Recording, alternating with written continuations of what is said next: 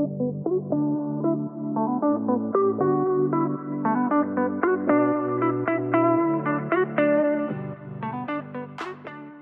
this is Harrison Kim, and you're listening to Working with People by PaveStep. The Working with People podcast is for executives, managers, and people leaders. We bring people experts together to provide you with relevant content on how to think about and manage your most important asset, your talent. We have Marlene here with us today. How are you?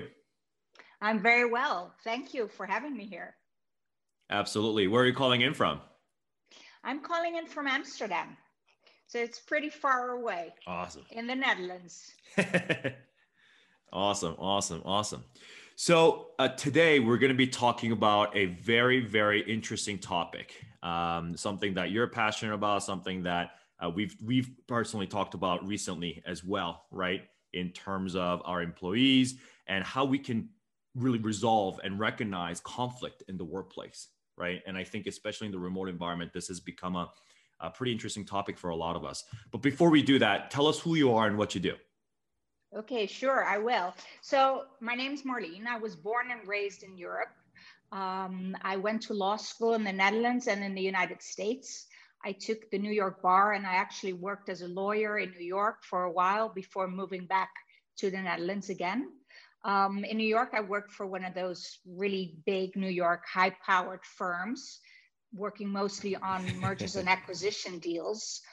And um, I really saw the impact people made in organizations. So basically, whether a merger or an acquisition was successful was not because of my brilliant advisory work, but very much about the people that work there. And that's what sparked my interest in the human side of business and my own personal development journey. So that led to my mission to empower leaders to live and give their full potential. And I was trained by Marshall Goldsmith, and um, I hold a coaching certificate from INSEAD, one of the premier business schools in Europe. And I now work as a mediator and a leadership coach. Awesome. Awesome. So let's get right into it. it how do you you know when when you think about conflicts right in the workplace um, why do they arise and how do they arise well interestingly enough most of the of the conflicts arise because of bad leadership what you see very often is that leaders are promoted because of their technical skills but not because of their managerial skills it can also mm. be that they have um, blind spots and that yep, they lack yep. a mirror of people telling them um, what they're doing wrong in their leadership skills. And then finally, leaders can be either self absorbed or even narcissistic, and that doesn't contribute to a very healthy culture within an organization. So that's probably the most important reason for conflicts that arise in, in the workplace.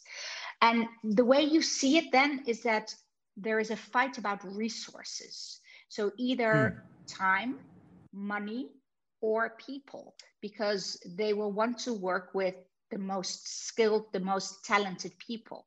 So that's another way that conflicts arise.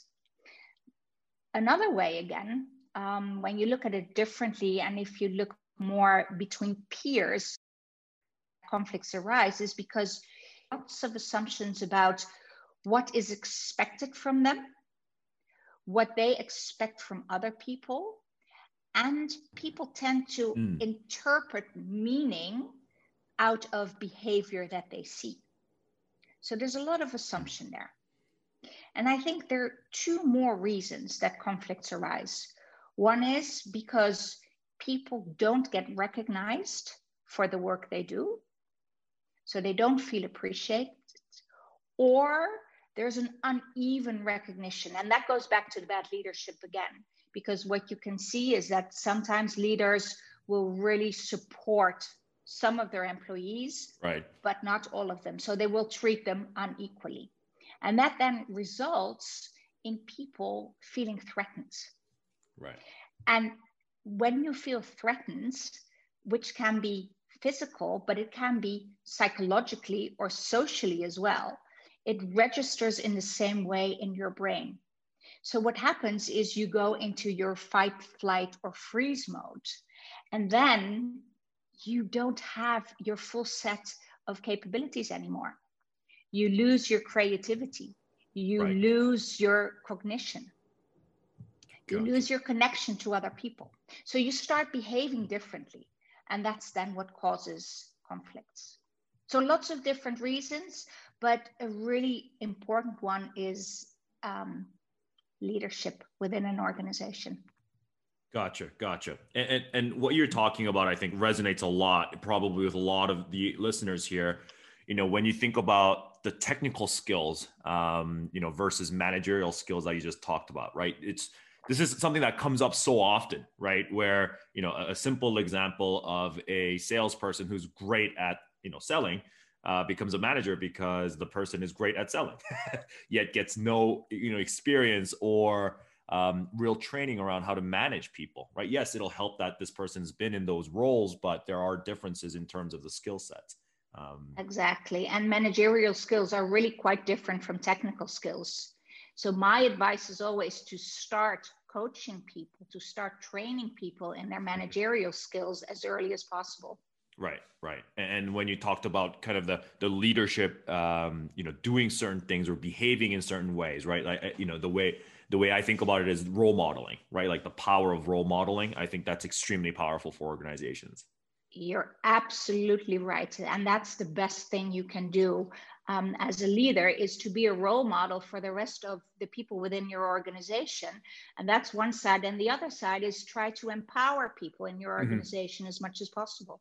Yep, yep, absolutely, absolutely. And the last thing you mentioned around like the lack of fairness, or at least perceived fairness, right? Um, that is absolutely true. And I think I read a study, I think pretty recently around uh, performance management, which obviously this kind of ties into as well. And this is a, a, obviously a passion and topic that I'm closely tied to, where one of the biggest problems and dissatisfaction from employees come from the perceived um, you know lack of fairness in, in the in the you know program or system or how the decisions are made based on performance. That's that's absolutely true. And and you may be familiar with the SCARF model, where the way to go from um, um, a threatened state to a reward state.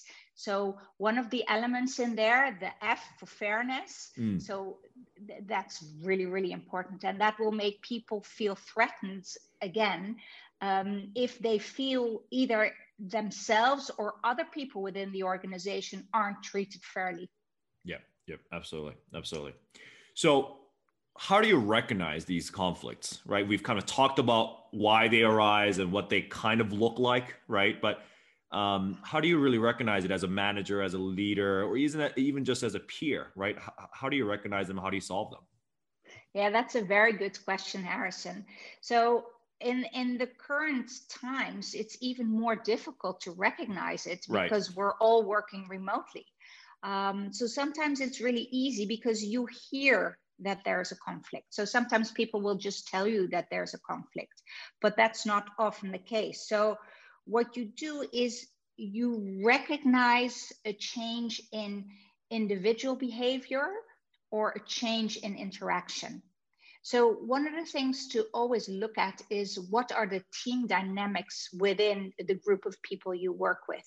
Does everybody interact really well with each other, or is there just a small group that is always together? Um, or maybe there's a large group with one or two people um, being left out. So, that's something to monitor very closely always. And then there's always a telltale sign when behavior changes. So, for example, if there's bullying going on, right, people start to withdraw. So they don't participate in, in team outings or they don't uh, participate actively anymore when there are team meetings, things like that. When you can actually see people withdraw, um, that's a really good sign. When there's a lack of interaction um, which is a different way of, of looking at the withdrawal. And another one that's really strong is if you see any passive aggressiveness, because then something is going on beneath the surface. Right. So that's a good way to see it. Now, another way to look at it is if there's a lack of safety in the organization. Mm-hmm. And what I mm-hmm. mean by that is that people are afraid to make mistakes. And what you see is that they start covering up mistakes. So they don't own up to it, they're afraid. Another sign is when people are talking about other people behind their backs. That's also a very important sign. So, this is when you need to step in.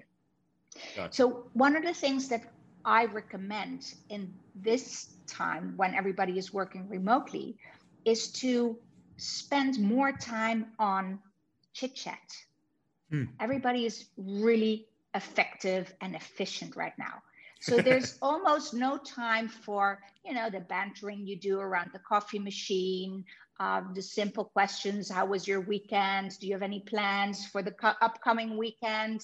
Um, what is troubling you? What are you working on? So the really easy thing, because that's like the lubricating oil that you need within the organization.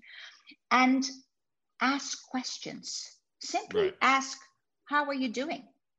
And then actually listen to the answer. So rather than using it as as a greeting almost, yeah. make it a real real question. Yeah. So that's yeah. something that you can do. Yeah, and, and you talk about this you know lack of like organic moments that we used to have in person right i think that's kind of what you know you're you're referring to around the bantering and stuff and it's important that's what acts as like a kind of a glue, if you will, like you mentioned. So um, that's really helpful. Absolutely. That's very important. So then you ask me, what do you do when you know that there is a conflict, mm-hmm, right? Mm-hmm. So how, how can you solve it? Well, I always compare it to peeling an onion. It's like you're peeling away the layers because first you have to establish what the conflict is all about. So always start by just asking very open questions and keeping an open mind. Don't assume you know what's going on because very often the real conflict is not what is visible on the outset. There's always something underneath it. Gotcha. So try yeah. to get there. And don't be afraid of emotions because conflicts is all about emotions. So if you're afraid um, to deal with emotions coming up, then you have a problem because then you'll never get to really what the, the source of the conflict is. When you start asking those questions, make sure you get everything on the table. So, no matter how long it takes, keep asking those questions until you really get to the source. And then empower parties to solve the issues themselves. So, what you don't mm. want to do is right. step in and solve it for them right. because they didn't learn anything. And the next time something happens, they will look at you to solve it again for them. Yeah, yeah. Now, as I said before, a lot of the conflicts arise because of leadership. Yeah. And if that is the source of the conflict, it is more difficult to solve right, right. because there's an unequalness between leadership and the other people in the team. So that's more difficult to solve. And then you may need to revert to outside help. Gotcha. Yeah. So outside mediators.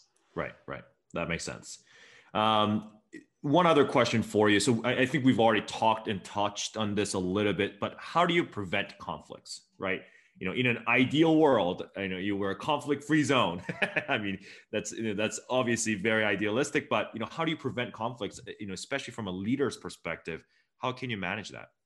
Absolutely. So, what you want to do first of all is improve your leadership or develop your leadership from the start and you can do that simply by training them in managerial skills, not only in technical skills.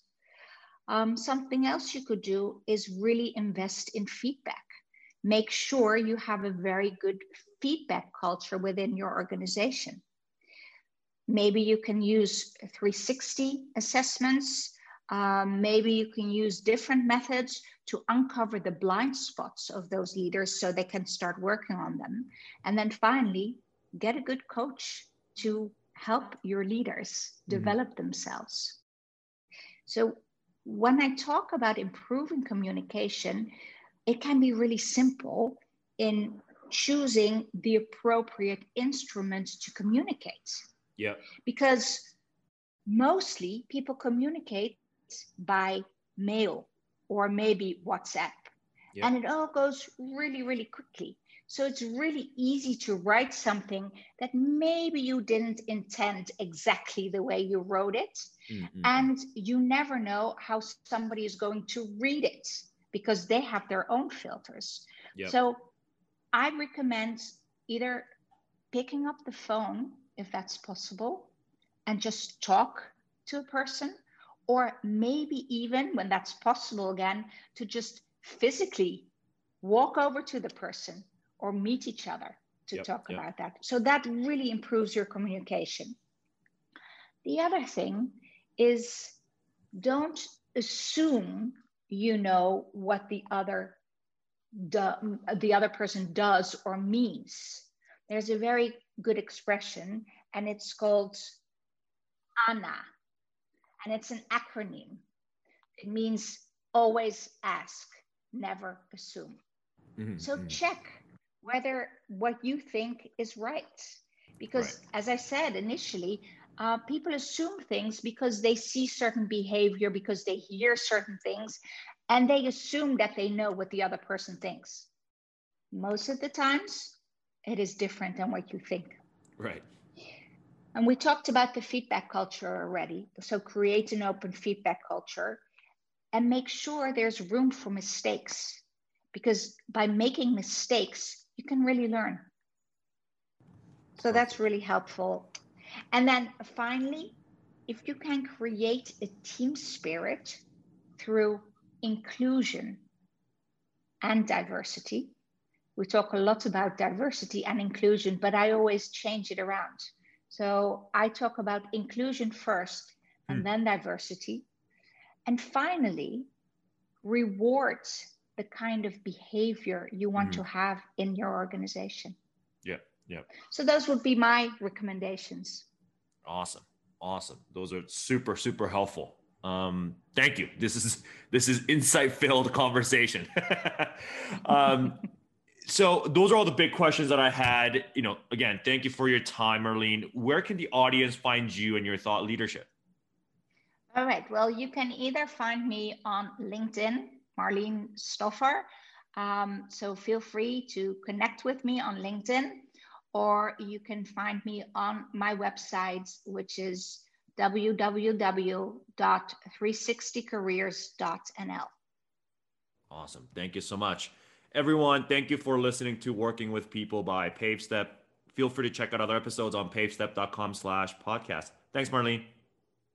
Thank you, Harrison.